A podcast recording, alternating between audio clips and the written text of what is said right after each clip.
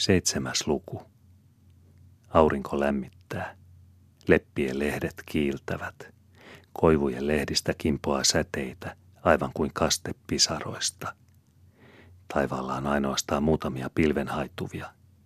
Ilmanranta punertaa. Kaste herahtaa rosinan hameenhelmoista selvänä vetenä polviin ulottuvassa ruohossa. Jalkoja jäykistää ja varpaat tulevat punaisiksi.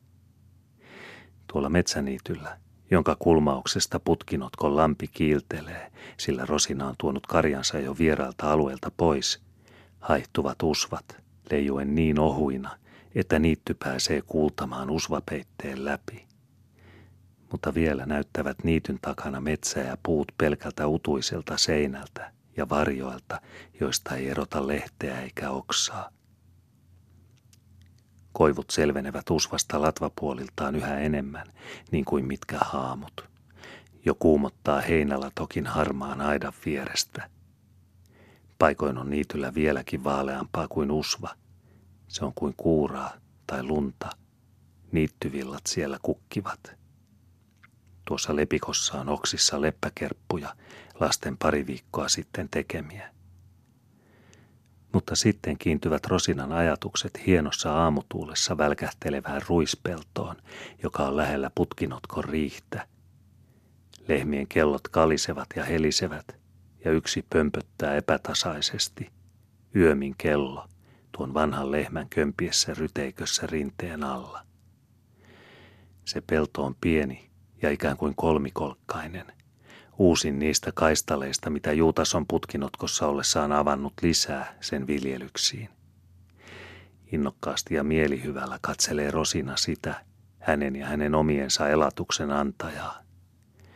Usein on hän muistanut sitä toissa kevästä asti, jolloin se kaskettiin. Ja varsinkin viime syksystä, jolloin se kylvettiin ja kynnettiin. On ollut toivova ja utelias siitä, on tarkannut keväällä sen oraita – ja nyt kesällä leivän paisumista siinä.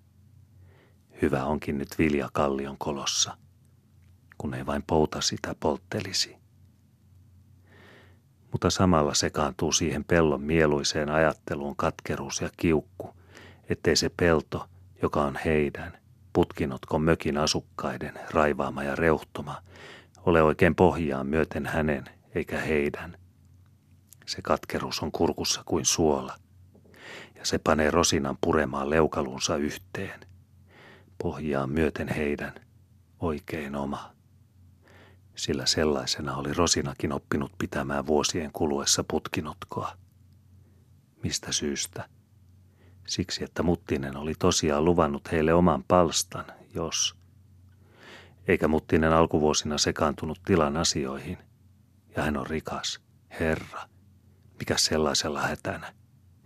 Ja tosiaan se Juutakselle lupasi, jos Juutas, mutta Juutas, että se Juuttaan pitääkin olla sellainen, ettei ole korjannut tupaa, vaikka Rosina olisi kuinka hoputtanut, kun ei kerran herrojen sovi sen vertaa kustantaa. Eikä Juutas ollut rakennellut aitoja, eikä varustanut talveksi puita kartanolle, vaan kaatanut tuoreeltaan talvella metsästä. Ja siitäkin on Muttinen vihoissaan – nuuskittua viimein mokomastakin selvän. Eipä silti, ettei täällä olisi puita polttaa tuoreeltaankin, vaikka paremmathan ne kesällä tehdyt ja kuivatut puut olisivat.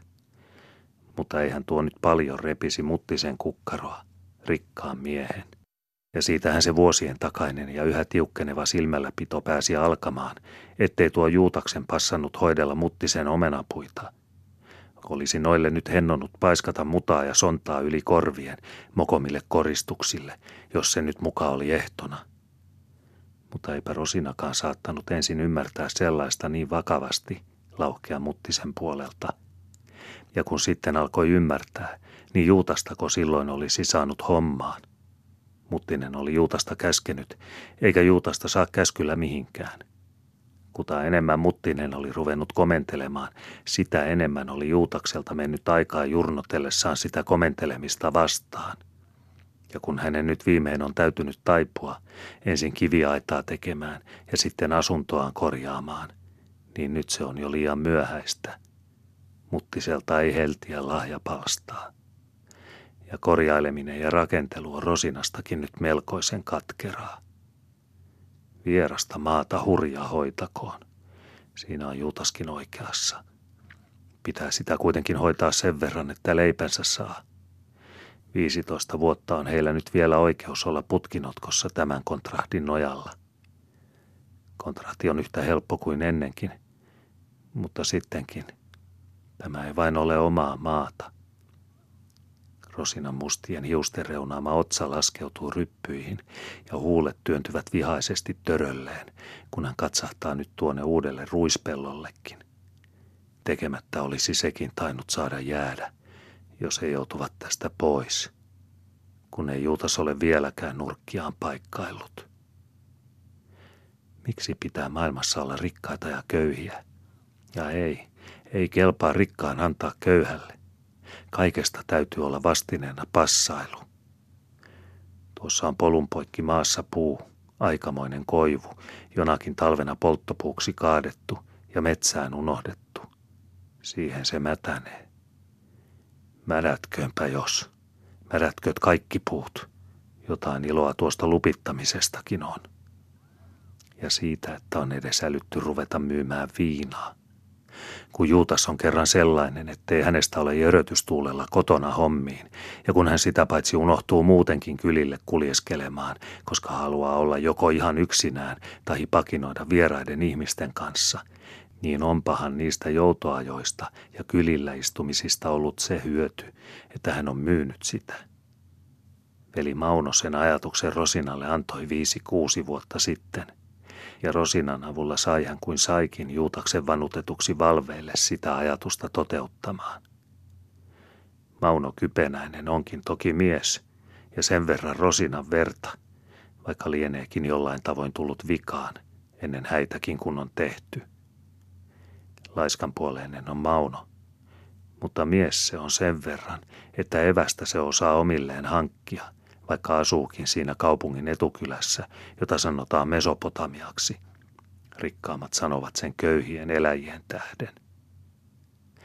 Sellainen on Mauno, ettei rupea raatamaan isännille heidän määräämistään ja usein pilkkahuokeista päiväpalkoista, vuokramaksuja asumuksistaan. Ja siksi ajavat rikkaat hänet mökeistään muualle. Tuskin hän on ennättänyt niihin asettua. Mutta Potamian maiden omistaja on toista – ei se kiristä köyhiä. Ja sieltä saa Mauno viinaa. Sitä kuljetetaan sinne ja siellä sitä keitetäänkin joskus. Mauno on antanut sitä käkriäiselle myytäväksi. Ja hän myy sitä itsekin, se pitkän huiskea Mauno. Mikäs tässä maailmassa, ettei köyhä saisi sitä myydä? Myyvät hän herrat itsekin. Hotelliherrat kaupungissa juottavat herroille ja talonpojille. Ja rikastuvat monen maajussin mannut niillä on taskussaan. Sellaisista laeista, ettei köyhempi saisi ansaita sillä, millä toinenkin, ei Maunon tosiaan tarvitsekaan olla tuonaan. Eikä se ole. Vinttasipa se tässä takavuosina kelpo lailla kuonoon sitä poliisin ketaletta, joka tunkeusi kaivelemaan viinaputeleita hänen housunkauluksensa alta. Vinttasi ja pantiin sitten vedelle ja leivälle linnaan. Niin hyvästi vinttasi mutta pilkatkootpa ihmiset Maunoa viinarokariksi ja kunniansa mukaan menettäneeksi, viisipä sellaisista kunnioista. Ja alkavat ne jo pilkata Juutastakin. Nuuskivat nokkaansa kaikki hänen kuljeskelunsa. Ne kadehtivat, vaivaisemmat, kun Juutas on toki jotain osannut hankkia. Nämä lehmätkin on saatu sillä tavoin karttumaan. Ennen veivät ryöstäjä tai manuuttaja aina heidän maidonantajansa – Ruununmies otti ruunulle, kun heillä ei ollut työntää rahaa sille ihmeen imiälle. Tai menivät lehmät sitten ihmisille veloista. Mutta nyt on useampiakin lehmiä, ja nuori härkäkin on. Poika. Ja lampaita on. Ja pitäisi ostaa uusi hevonen. Eiköhän tuota Juutasta ole saatu kylillä viinamyynnistä kiinni. Niin viisas se on, kun rupeaa hommaamaan. Täällä kotona on Rosina, joka osaa kätkeä lekkerit ja putelit. Vähänkös täällä metsissä on louhenkoloja. Ja isommat lapsetkin ymmärtävät lennättää piiloon niin, etteivät poliisit tapaa mitään, jos tulevat, kuten pari kertaa ovat tulleet. Eivätkä edes penikatkaan, ne heistä, jotka puhuvat, virka poliiseille sanaakaan, vaan käsittävät ihan kuin vaistosta, miten se on vaarallista. Se heissä toki on Rosina kypenäisen ja isänsäkin älyä. Eivätkä nuo ostajat liene tämän viinan tähden toisiaan verille pieksäneet.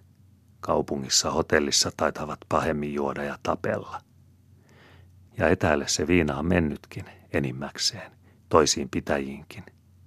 Varsinkin runsaimman edun tuottanut, minne lienee mennyt, Pietariin, Saaran mukana. Mennyt, kuka tietää vaikka rohdoiksikin. Mutta nyt ne niistä lähteneet pennit loppuvat, ja vielä enemmän voisi saada toisella tavalla. Ei kannata tonkia toisen mäkeä, muuta kuin sen verran, että lapset edes oppisivat työhön. Rosina on jo koettanut monta kertaa hyvin varovasti haastella Juutakselle, kuinka se viinahomma nyt olisi järjestettävä. Mutta Juutas ei ole suostunut, vaikka Rosina on koettanut olla puheissaan arka ja herkkä. Pelänneekö Juutas sitä uutta tapaa, kun toinen sitä ehdottaa? Tai hän ei ole siihen vielä ennättänyt selvitä. Mutta mistä tässä nyt tulee leipä suuhun? Ja toista se on se helpommalla saatu leipä, ikään kuin makeampaa. Se sallii syödä säästelemättä itseään. Joskin on paha syödä sitäkin kevytmielisesti, niin kuin Juutasparka ensi kerran tällaisia helpolla hellineitä rahoja. Riemuissaan toi hän silloin paljon kotiin vehnäsiä, joita rikkaiden pöydillä on. Ja yhtäkkiä, paljon syötyään, ennen kuin Rosina aavistikaan, käänsi hän iloissaan yhden korvapuustin alleen tuolille ja Herra hyvästi siunatkoon, ampui siihen takalistollaan, nauroi hyvillään. Se oli paha, josta Rosina torui niin kuin enteestä. Ei tässä tiedä, mitä vielä saa syödä. Eikä tiedä, kuinka käy lopulta sen uuden hommankaan, jonka Rosina aikoo tänään panna toimeen Maunon avulla, jos tapaa Maunon kotona. Pääskysen pesäkin putosi toissa viikolla läävän orren alta – mikähän sen olisi pudottanut.